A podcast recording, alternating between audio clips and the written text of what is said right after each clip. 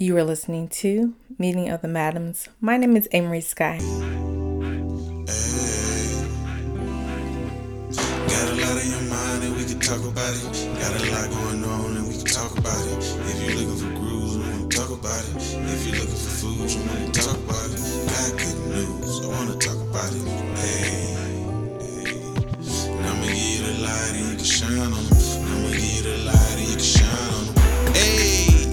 What's up? Big bags, big bottles like barter, you know it's stuff. And baby girl deserving them flowers, she leveled up. AMG on that Mercedes, it bells it up. Ooh. Ooh, do your thing, sis. Show 'em all you ain't to play games with. Pulling up in that range and who you came with. Another queen that's kicking off for dreams like. And I'ma give you the light and you can shine on Hi, beloved. Welcome to another episode. So, we are starting a new series which was called Sagas of the Motherboard, and in which we'll be speaking to women of a certain seasoned age about their professional and personal experiences, and maybe if they have any advice for younger generations. On today's episode, we will be speaking to a 77 year old woman of the African diaspora who currently resides in the Bay Area and she has spent time in many different industries, but spent the most part of her career in nursing. And so, just some of her advice. Um, I hope you all enjoy.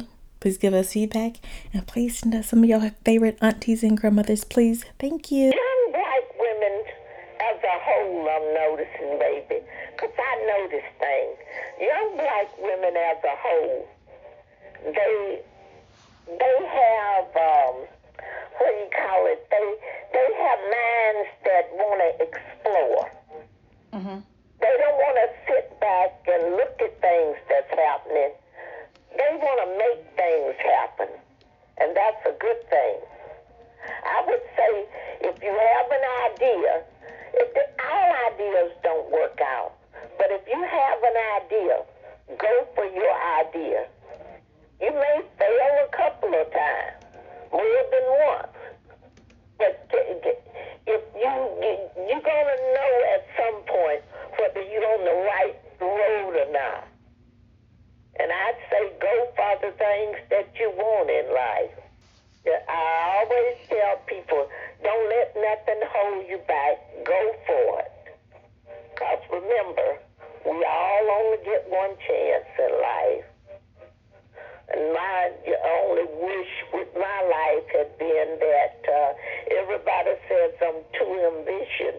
Uh, ambitious. I'm not that ambitious. I just know you can't sit on your laurels and want things to come to you. You got to work for them and do some of the things you want to do on life. Sure, I would have.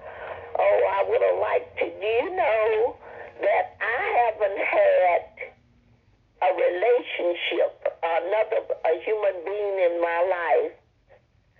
And let me see, my granddaughter. I only got one granddaughter. Kiara is twenty-six, I think now. Since Kiara was a baby uh, 26 years, I've totally been by myself.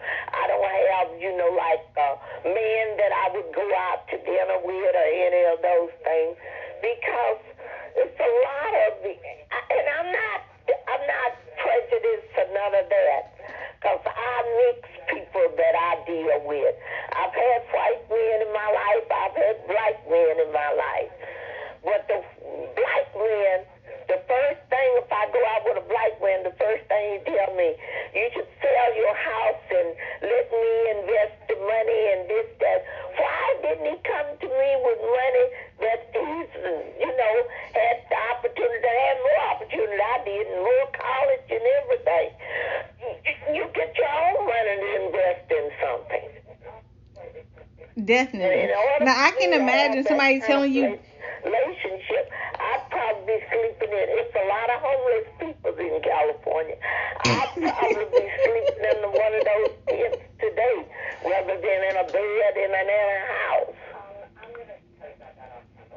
Cause I I just didn't want that kind of relationship.